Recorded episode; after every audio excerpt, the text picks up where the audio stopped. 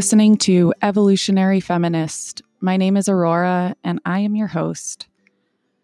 We're here to evolve through conversation, and we're not always going to get it right, but we're learning, and we're committed to understanding more perspectives, more voices, more people, more experiences, because evolving is the key to success in life, in the universe. We're here to listen to the voices of women and those who support them, because this world is longing for women to lead. This is an opportunity for us to gain knowledge and experience from each other and share new ideas to create the future we truly envision. I want to thank you for listening, and I hope you enjoy this episode of Evolutionary Feminist. I hope that you gain a new perspective on life and seek to uncondition your mind so that you can live as authentically as possible. Hi, Megan. Welcome. Hi, Aurora. Thanks so much for having me. Yes, I've got my guest, Megan Batia. She is the host of Amory Podcast on Instagram, Amory Podcast, as well as Spotify and our regular podcasting, everything, all the platforms. So I was wondering, Megan, if you could just tell us a little bit about who you are and what you do. Ooh, okay. Those are big questions. Who am I? So I am currently living in New Zealand, which is where my husband and my family and my other partner happened to be when the quarantine happened. So we've got quite the life. We're a bit extreme. We sold our house about a year ago, and we've been traveling around the world ever since. But basically, I'm somebody that's super curious about life. I love traveling. I love learning about people, and I kind of love breaking some rules a little bit. Yeah, and I just happened to find you randomly on Instagram through a few little rabbit holes of hashtags, and I'm so grateful that I did, because your podcast has really been inspiring for me, and I really feel that the opportunities that you present for other people to see this like modeled vulnerability is incredibly special. I'm really grateful. Thank you so much. Yeah. Thank you. And I'm so thankful that we connected as well. So right back at you. To describe a little bit of the podcast. So the podcast is called Amory, and we started recording maybe 8 months ago. And honestly, it was kind of on a whim. It was really at the point where I just felt like my life as I had known it had entirely turned inside out and flipped upside down. And I was really not having a hard time coming to grips with it, but it was at the point where who I knew myself to be and who the world knew me to be were very different. And I could feel that chasm just widening and widening and widening. And really the catalyst of all of it, of a lot of the change, was not only selling our house and traveling around the world, but it was the really accidental way that we shifted our relationship. So my husband and I shifted our relationship from a monogamous structure to a polyamorous structure.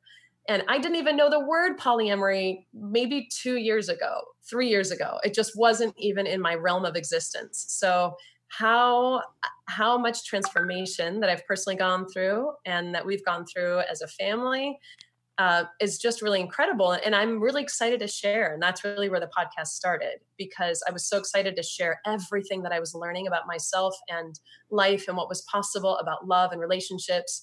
It felt so counterintuitive to everything that we were taught growing up, or everything that's really available in the mass media centered around relationships and love. So I thought either I was going entirely crazy, which I did for a little bit, or that maybe I was onto something about learning love a different way, or about loving a different way. So I'm so lucky that both of my partners, my husband of 15 plus years and so his name is Marty, and my partner Kyle of 2 years, are just as adventurous and just as vulnerable and raw and beautiful human beings. And when I said, hey, I want to record something, they were like, all right, great, let's do it. And that's how Amory started. And here we are 20 plus episodes later. And I can't believe, I'm so thankful for people listening to the show like you that give us great positive feedback, that are also on your own journey of learning in every which way. that it's an honor right now. So that is amazing. I'm really so grateful for what you have offered, because I think there's something so tender about the conversations you have, both with each other, you know, in all directions, but also the conversation that you end up having with yourself. That was something that I was really drawn to actually about the podcast, was how much self-awareness you exhibited in the episodes, that I was like, wow, people really live like this. I mean, it was, could you say something about it? I mean, the self-awareness comes with work, a whole lot of work. And it's sometimes really incredible, joyful work. And then sometimes just this, just this gut wrenching, like, oh my God, okay, I can go through this. I can go through it again. But it always has rewards on the other side. So I would say that's actually why in particular, the three of us. So my husband has another partner that we are also connected with, and she lives in South America, and unfortunately, we're not even on the same continent with her right now. It's really hard to be that far apart. So it's my husband and Kyle that record the podcast. And I would say all of us are down for the work. We've really realized that this is our vehicle for learning. And my quote now is, relationships are learning vehicles. So we can either blame the people around us, or we can take a look and figure out what's actually happening in the relationship and let that be a reflection back and let that guide us in our learning and growth as human beings. And I feel like that goes really kind of, again, it's counterintuitive to a lot of different theories out there about relationships, but has really helped me in becoming more self-aware in the last 2 years. Yeah. And so could you say more about using our relationships as vehicles, because I feel like there's something there that we just don't really get to explore normally, and especially in American culture, you know, because everything is so basically us just accepting and living the way that tradition has handed to us. Yeah, kind of like a script. So where there's lots of scripts in life, and the scripts help us to navigate life in a way that we can predict our interactions with other people. So I'm not downplaying the role of the script in life. But when you look at in our kind of relational scripts, we've got one model. And that one model is pretty telltale. You just kind of like go through the motions. You fall in love. That's one person. You get married. You commit to them for life. Maybe you have kids. You don't have kids. But then the success of relationship is based on how long you've been together, not the quality of relationship, and not what you've learned. And that's the piece where I'm like, oh, people, every relationship is successful if it could be a minute interaction. It could be an hour. It could be a day, a month, a year. But there's always, I think, something to learn when we interact with people. And some of those are big lessons. Some of those are little lessons. We may just get a really quick piece of feedback from somebody and we're like, oh yeah, I hadn't seen it like that. Wow. Thank you. Or it's always the people we love the most that bring us the biggest lessons. But I think when we're open to it and we actually, instead of blaming the other person or getting into that, what's called the Cartman drama triangle, where you have a persecutor, you have a savior, and you have the victim. That's generally how we view relationships to be, which is not a very empowering triangle. But when you flip it around, and I think the opposites of those are the survivor or the creator instead of the victim. And you have a challenger instead of the persecutor. And then you have the coach instead of the savior. That's like a healthier way to interact.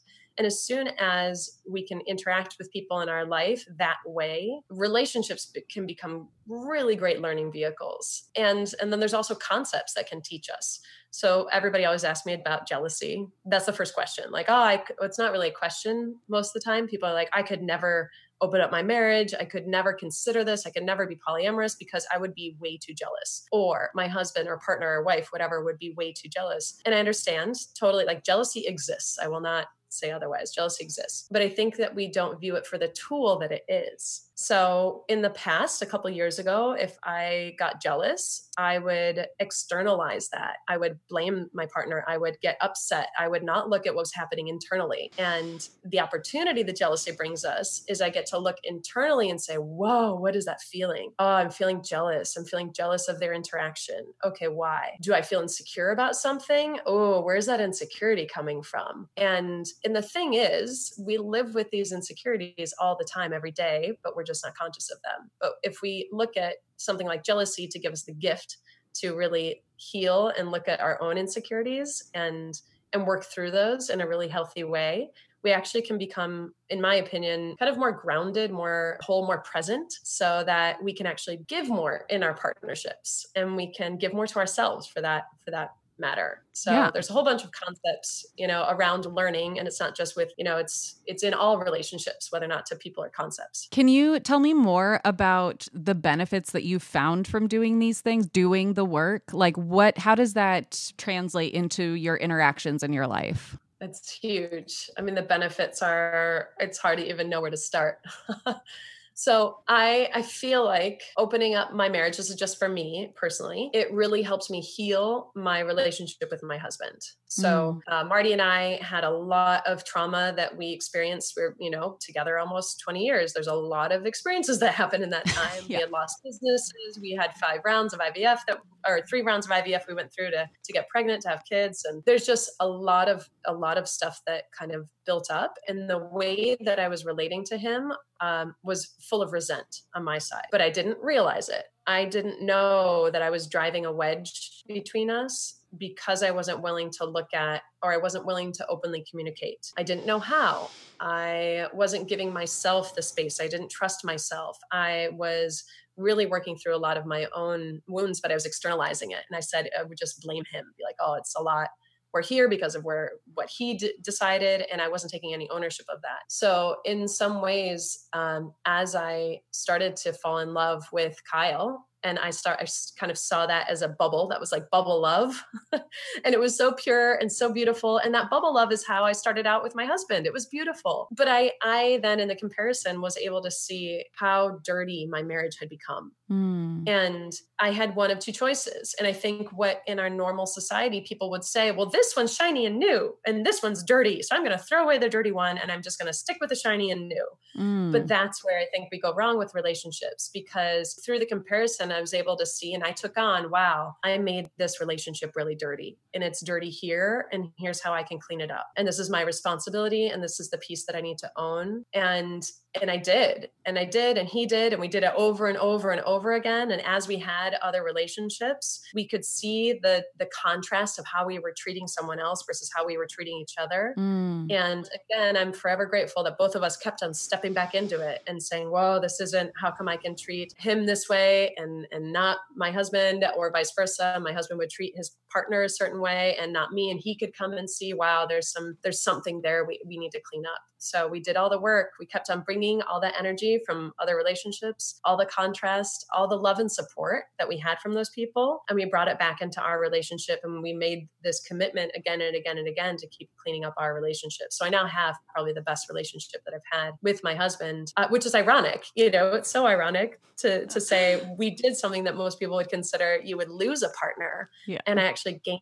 back my partner. In fact, I gained him back in a way that is far better than I ever could have imagined. That is so beautiful. We just don't have examples of that in our media life, like the greater scheme of things. I think about the Disney movies that my daughter watches and how very straightforward, there aren't any lesbian couples. There aren't any gay couples. Like there's no, differentiation, no diverting from the mainstream, monogamous hetero relationship. And it's so refreshing to hear real life stories like yours that are not only empowering, because I think you three are doing amazing work, but it's also such a reflection of the possibilities that, where things can go. We just literally haven't even given them a try. No. Yeah. I have this theory when I look at relationships, and I know divorce happens. My parents got divorced, my husband's parents got divorced. And I know that is a real outcome for many people in relationships, but how I feel about that is that just feels like chopping off a limb when it's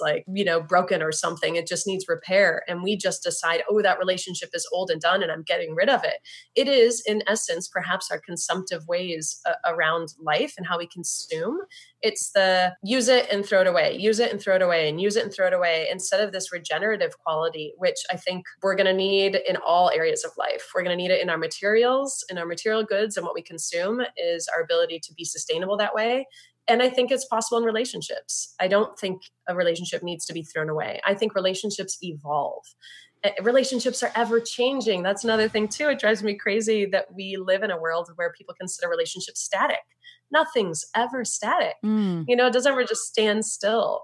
For better or for worse, it doesn't stand still. And I think when we try to hold on to something like, oh my God, this doesn't feel how I felt last year, it's maybe something's wrong. You know, what if we took the approach of, wow, okay, relationships are always changing. It doesn't feel like it felt last year, but maybe that's a good thing. You know, how can that be? How are we growing? How are we continuing to support each other? Where are we evolving to? And are we continuing to evolve together? Or if people find that they're not evolving together, they choose not to, that can be a more amicable separation. It doesn't have to be a, let's just cut off the limb and, you know, say goodbye. It can be a different process. So I feel like I have just totally different views on what relationships could be, because I feel like there's a lot of trauma that comes from relationships. And one of my goals in creating Amory and really shifting the conversation around relationships is that relationships don't have to be traumatic. And many kids, I think, unfortunately, grow up in homes where their example of love or their primary example of a loving relationship is actually really dysfunctional. And I don't blame, you know, I don't blame people. I don't blame, it's just, I believe everybody's doing the best that they can do. But I also believe that we have a lack of role models willing to share and be vulnerable and say, hey, look, peek behind the curtain. You want to know how to have this conversation? Yeah, we're going to have it. And it's not easy. And it might be messy, but you can sit here for it and you can listen and you can see where we take it, for better, you know, for better, for worse, for however that affects you. That is so awesome. It's actually something I really enjoyed out of one of your most recent podcasts. I don't think it was the last one, but it was one of the last few. So somewhere between like 16, 17, just because I love you all so much. But it was, you know, it was a time where you said you were like, we recorded this yesterday and kind of had to scratch it because, you know, I broke down and, you know, I mean, you really we didn't get to hear that scratched version, which is totally fine. But oh, we put that on our membership site. So okay. People that are really vested in it, it's available. Yes. Great. Which is on Patreon. General public, because we don't want to scare people up. Yeah. But I really appreciated that for the general public of that, like, this was super kind of intense and deep and just a lot of things for us. But also, here we are again, another day, taking another stab at this conversation and just like willing to give it another go, because I think that's something that we experience so often in couples, you know, like relationships, is that just because you have a conversation one time doesn't mean it's over. You know, a lot of times we revisit conversations one way or another. And often when we come back to it with, you know, a fresh perspective, fresh eyes, that's when we can say like, oh yeah, I was really feeling a lot, you know, in that moment. And now I'm feeling like I can talk about this in kind of like with different frames, you know, a different framework. That is such a good point. Such a good point. Yeah. I mean, sometimes we're like big kids. I find that it's usually sleep. I need to sleep. I need to eat something, and I need to calm my body down. Otherwise I can be in a crazy triggered state. And we've learned a lot about our different lessons of, we're human beings. We're going to trigger. We have triggers in ourselves. And for people that don't understand the term trigger, I use that as in our body has a visceral response to a certain situation. And usually that can come from the past. It's something that perhaps we haven't totally worked through or we haven't totally processed. So it's kind of like an open wound, but man, we get triggered and we get sent off kind of flying off the handle, all in different ways. I find that sometimes I shut down. Marty gets he can express himself much better, which I always wish I could. So he expresses, I shut down, and Kyle's kind of like somewhere in between.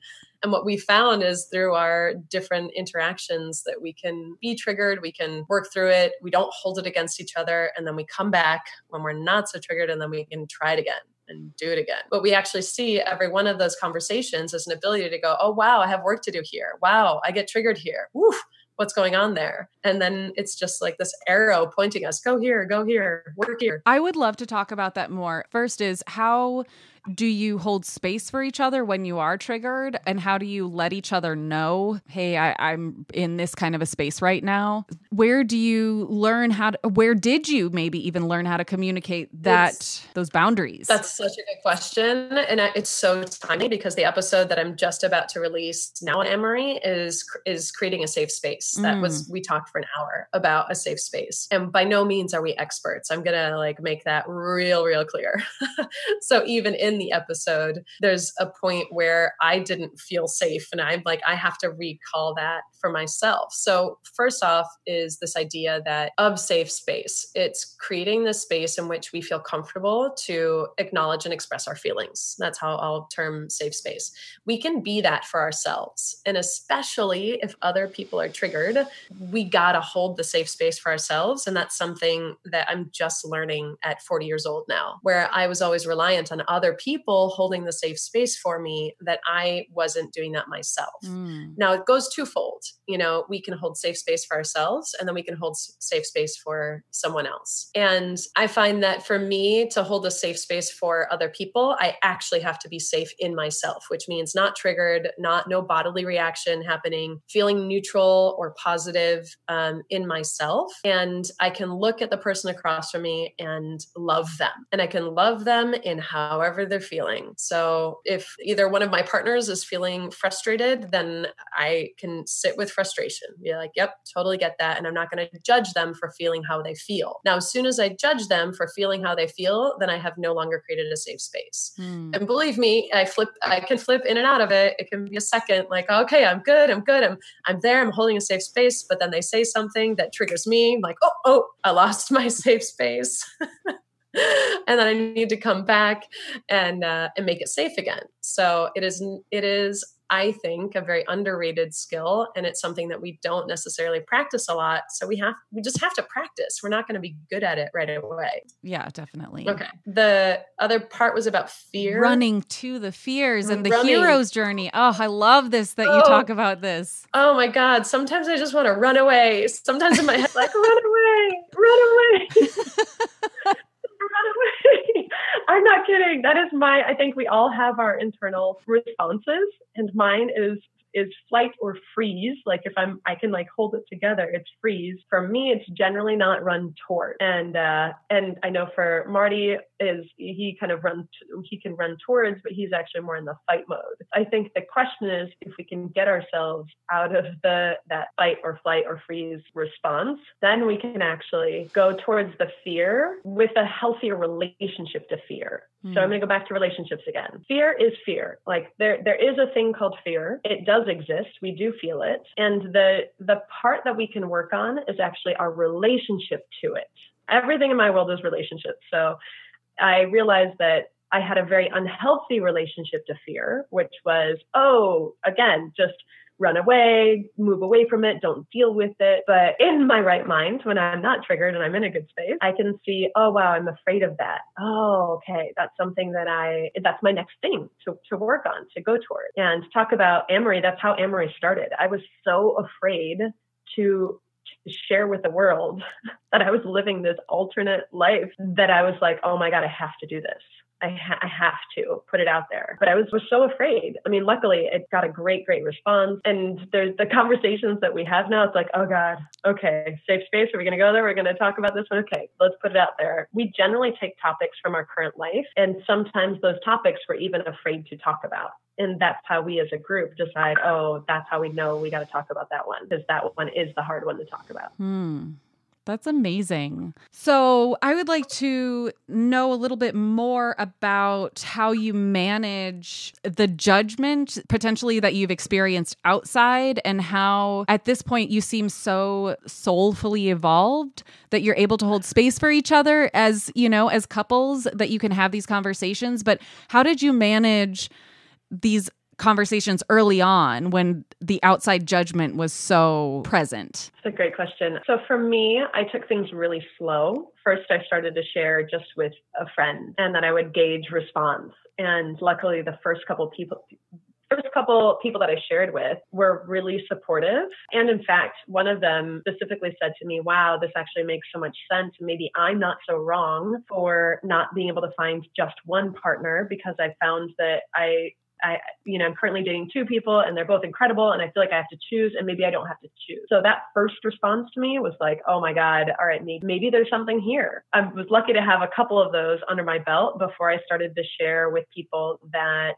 weren't as receptive to it. And each one of those hit me differently. Most people, if I shared face to face, wouldn't really, either they were just quiet and didn't know what to ask, because I know it's quite interesting if you're not in the world of polyamory or if you've never known anyone that has opened up their relationship. I can be empathetic because I feel like it could be also very confrontational to say, well, maybe I'm doing something wrong, or maybe this isn't right. Like that wasn't my intention in sharing at all. But I remember sharing with a friend that was newly married, and it was really hard. And I'm like, God, maybe I shouldn't share this, because I don't want to tell her that I think marriage is wrong, or monogamy doesn't work, or it's nothing about that. They're different relationship structures. But that was a hard one. Maybe not the best idea.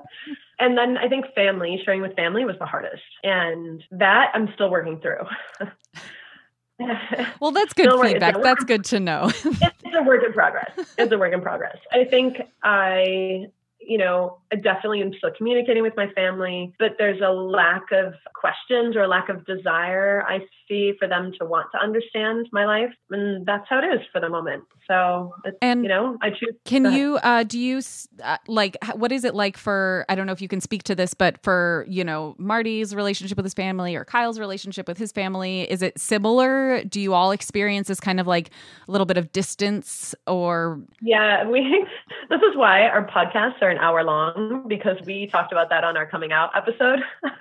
It's a big topic. It really is. So we talk about what we faced and what we went through. It's hard to speak for them, but for Marty, it was a lot easier. He already was somebody that just spoke his mind and said whatever he wanted to. And that's how people knew him to be. So when he started sharing, especially with his family, they were like, oh yeah, okay, whatever. Like, we already knew you were a little bit out there. And it was like nothing. And I think Kyle's family, it's been a little bit harder, because I feel like they are definitely more traditions, or just the more traditional family structure. And because his parents are even still together. So he, in my mind, is like, wow, how do you have parents that are still together and siblings, and you guys all hang out and they're really close. They're really, really close.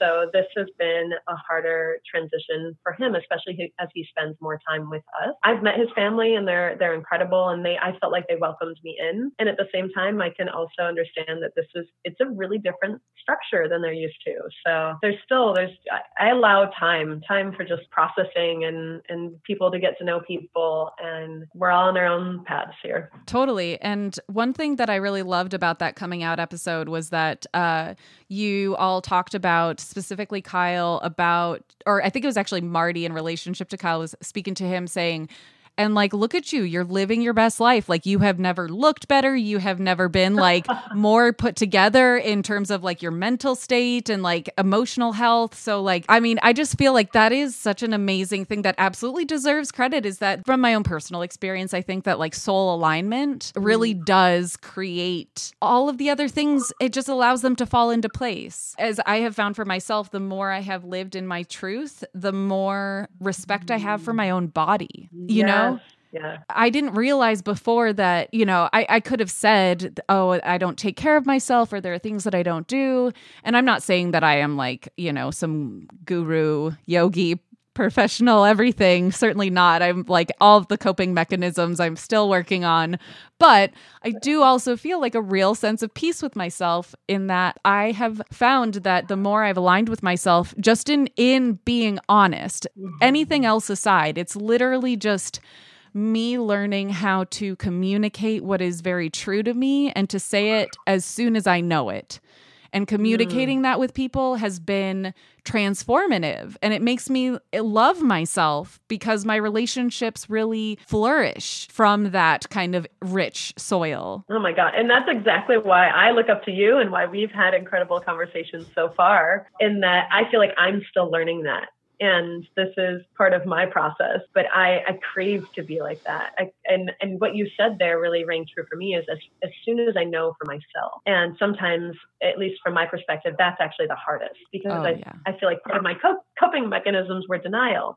And I would just deny anything. And then I would deny it from myself. And then I wouldn't even know what was going on. I wouldn't feel connected to my own emotions. So the work, I mean, for you to be able to be not only in your truth and know for yourself, but then also be able to express that and with other people directly is like, I'll take your class. Oh, thanks. Well, I certainly, I appreciate that. And I feel like you're putting me up on a little bit too tall of a pedestal right now. But I can recognize the work. I will recognize and always appreciate the work. And that's it. Thank you. Yeah. And it is. And I feel like that has been, it's something I used to say to myself when I was younger. I remember being probably about 16, saying like, you know, I don't ever want to get old, because like when you get old, and it wasn't like an actual physical age of oldness, it was like the mental age of oldness where you just are so certain that you know exactly how everything goes now. You know everything and there's nothing left to learn. And I just remember thinking at that time, like, people are not evolving. They're not like changing with the times. They're not learning about like the new ways that we can do things. And it's funny because for quite a few years of my life, I really lost sight of that.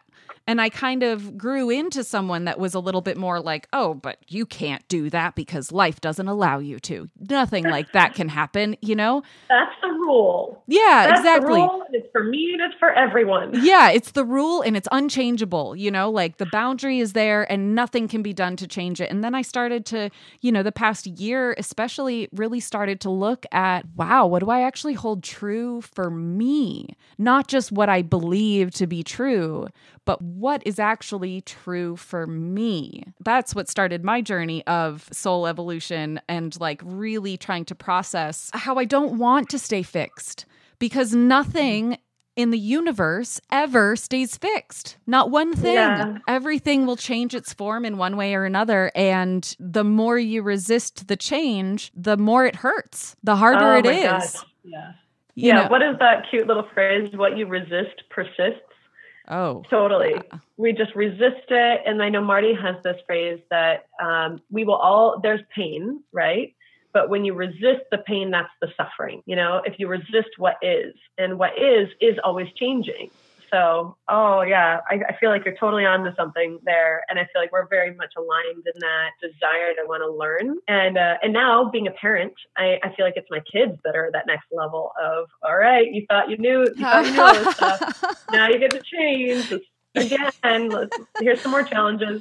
Yeah. And not only that, but then trying to convey what it is to experience all these feelings, and then to learn how to speak what is true in a way that is constructive. I mean, that is something that I am experiencing all the time with my children is I've really learned that I have to give them the words. I can't just say... Yeah.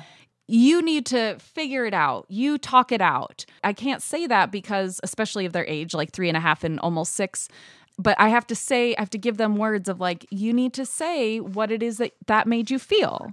And then you can share then why you did the thing you did because of the way that made you feel. And acknowledge that wasn't the way you could have done things. Instead, you could have, you know, and I'm trying to be general here, but, you know, it just like we...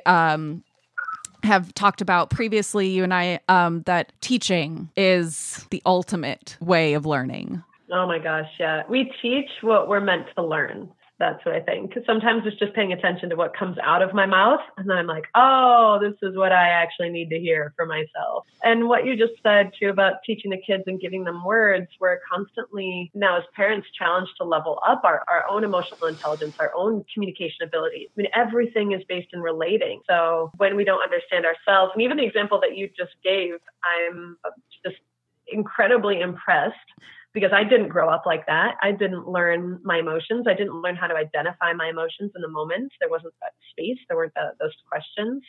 And the other day, my daughter has actually gotten pretty good at saying, Mom, I'm angry, or I'm sad and angry. She can really identify her feelings. And in some ways, like, parental win. I'm like 40 and I can just barely say, I'm angry.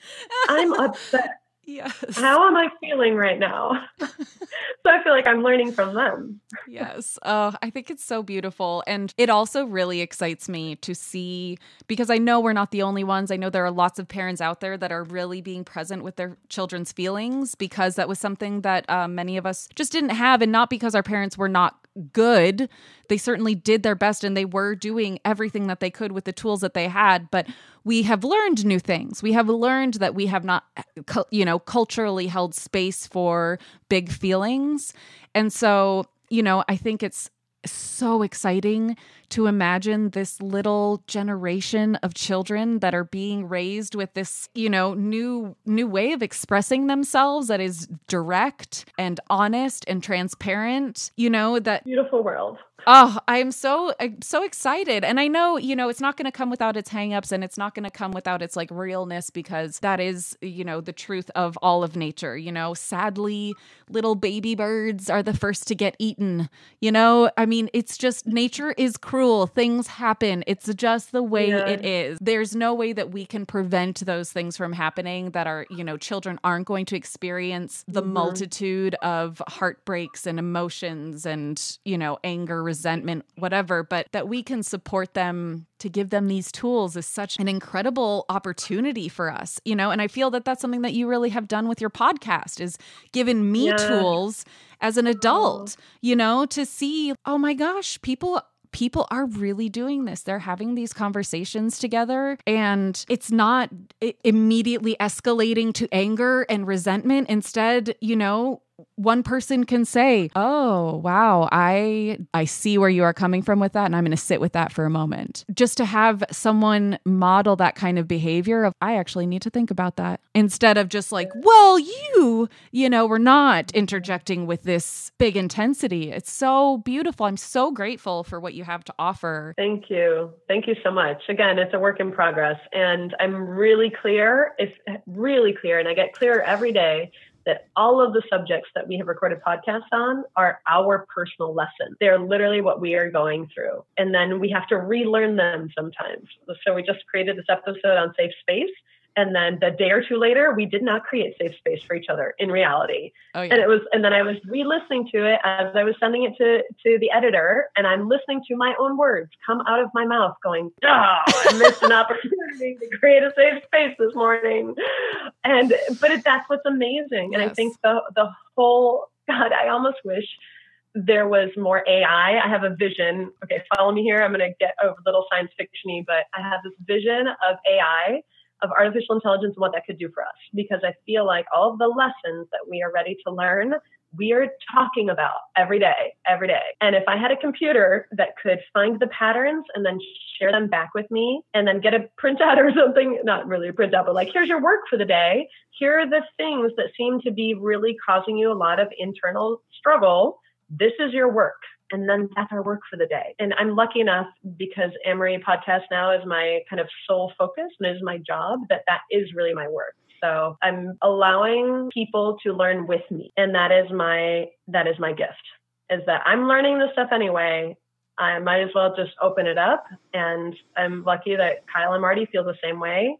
And we've all backed off on the teaching models that are out there to say, here's how you do it, and the prescriptive, I'm going to tell you how to do it because I know and you don't. I believe that model is done. I believe that there's a different model out there, which is much more vulnerable in its way, but it is this. It is allowing people to engage with us at a really real level and just come along for the ride. People got anything out of that, it's just, we're on this ride. You're invited for whatever is there to resonate with you.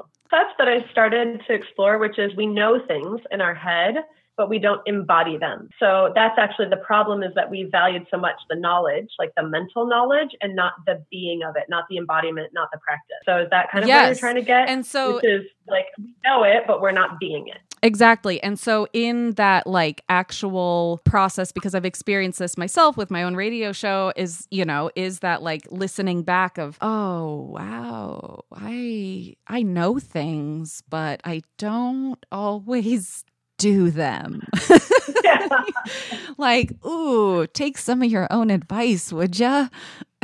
You know, I love, that's something that I really love about these opportunities. And this is just not something that we do culturally, like together. We don't ever record our conversations. Is that your question? Record it. Like, it's really good. No, I am recording. But I, you know, it is more just that, like, the whole experience of it, that we don't do this with each other, you know? Like, what if when we were in a fight with our partner, you know, that we just hit voice memo and started recording ourselves so that we could listen to it some other time and be like, wow, I was like totally shut down and only acting from a defensive place, not listening at all to what they were saying. And now that I have a better headspace, I am actually able to listen to the things that they were saying. What a great practice. What if we just did that? Where it's like, all right, we're getting to a fight, hit record. And I mean, that would take a lot of trust. They weren't just going to like share that with anybody and everybody. Yeah. To listen back to ourselves and go, oh, whoa, there I am being defensive. Oh, whoa, that's when I got triggered on that statement. I actually do that solo. So if I need to process some stuff, I'll usually record it and then listen back to it in a better headspace. So I can, it's just a tool so I can better understand what's happening. Totally. But it's that practice of knowing something in our head and then being able to embody it is very different. Yeah. And I think that's, you know, oftentimes what journaling can provide people is that ability to say the things and then you can go back and look and be like, wow, that was like a really big feeling. But there's something really special to actually like having a recording of a moment or an exchange, you know, and not for the like, see, I knew you were going to say it in this way, blah, blah, you know, it's not for that, but more in the like as a tool of self-reflection, because, you know, what are the benefits of self-reflection? Like it spills out into our lives. You know, I feel like it just, it permeates into all of our relationships where then everything becomes more authentic. You know, we don't show up to say hello to someone in a way that is inauthentic to ourselves. We're not just like keeping up appearances anymore because we're actually doing the work to like be present with whatever it is that we're feeling. And that is like, I think such a gift that we have, something I really love about what you do and something that I desire for the rest of humanity, for all of us to get on board with ourselves, you know, and really be on that like, oh, okay, like I'm going to go out to the grocery store and I know I'm going to run into a bunch of people, but you know what? I'm not going to just tell them like, yeah, I'm fine. Everything's great. Oh, yeah, totally. You know, like, I mean, how many times do we do that? And sure, sometimes we just need that protection. We just need to just like get through the day. Right. And I'm not judging anyone for that. I'm just saying that, like, what if we also gave ourselves the opportunity to just like show up authentically and to say, you know what, not really having a great day and I don't want to talk about it, but thank you for asking. You know, I mean, what does that do then for like other people to be like, you can say that? I didn't know you could. Allowed? I didn't. That's off script. Yeah, totally. Like, I didn't know we were allowed to do that, but okay, cool. Now I know next time that, it, you know, I can let someone know that I'm grateful they asked, you know, thanks for checking in on me, but like, I don't really want to talk about it today, but I do appreciate it. If we could just come from that like real authenticity of like, oh, thanks for seeing me. And also like, I'm just not available today. I just think that's such a thing that we could really do. And what if all of us were doing that? My imagination and like the way that the world would be and how we all communicate. We have the same imaginary world of what the world could be. It's the same. We're very close. This is why we're talking right now. It's possible. I really do think it's possible. And I think that it takes each one of us to do those little things every day. Because to create something as normal, we need to normalize it. Yes. And to normalize it, people need to be exposed to it. And for people to be exposed to it, we got to actually do the thing. Like, we got to actually have the conversation. We got to show up for ourselves. And it's just little by little by little. I think that that's how societies are changed. I love this so much. I have one last question for you before I tie this up. And I would like to know what your encouragement would be for anyone who's wishing to explore polyamory in their life. Great question. Yeah, it's such great questions. Wish this could go on forever. I know, me too. So if people are considering polyamory or just opening up their relationship in general, because polyamory is one way or one structure of doing that, there are different ways. Polyamory specifically is I think, based around the relationships and the importance of the relationships, emotional relationships, just as well as physical. And for that to be possible, there has to be, I think, a shared value of valuing someone's inner kind of inner world and valuing your own and being ready for the ride of growth. And I would say for anybody thinking about it to take it slow. It's consensual non-monogamy, which is that consent is huge, and that comes for every step. Starting with the beginning of the conversation, hey, are you open to this type of conversation, is a really great way to at least start it, and to give your partner a chance to say no. The answer doesn't always have to be yes. Like, no, I'm not ready yet. You know, maybe we can talk about that later. Or, you know, there's all of these steps that are involved in the shifting of the paradigm from monogamy to polyamory. And I would just say, just give yourself space and take it slowly and look for resources and guides. And there's plenty of books out there. And yeah, just take it slow and give yourself space and time to go slice up. Awesome. Thank you so much, Megan. I can't wait to have you on the show again, because I absolutely am going to.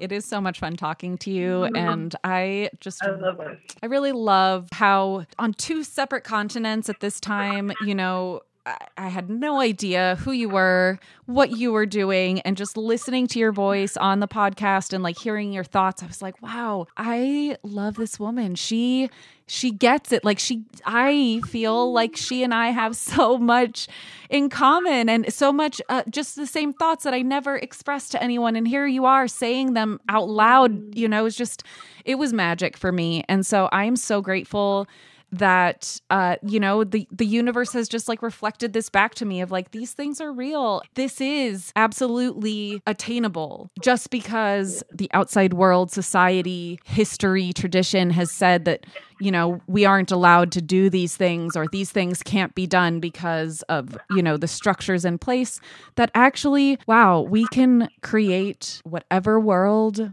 we actually want. We are not limited to the default settings. And that's something I so love about your podcast. I just can't, I can't promote it enough. I have learned so much about relationships and so much about myself. I really appreciate, you know, you reiterating that like the podcasts are your lessons that you all are going through, and it's not, you know, specifically anything that anyone else, you know, it's not a prescription for someone to take, but it's through that modeling that we really have all these opportunities to see how it's possible to communicate together about hard things, big things, difficult things. And I can't wait to hear about holding space. That sounds like such an appropriate next step. Oh, so beautiful. I have to do a round two of that one too. Okay. Oh, yeah. God, yeah. No, it's been a pleasure. I love this, and I feel so connected to you and so honored and really thrilled just for this conversation, because I'm learning again everything that just came out of my mouth. It's just another opportunity to go, oh yeah, that's what I believe. Oh yeah, that's where I'm coming from. And these types of conversations remotivate me like you can't believe. It's beautiful. It's a gift. Thank you so much, Megan. I'm so happy you were able to join me. Thank you.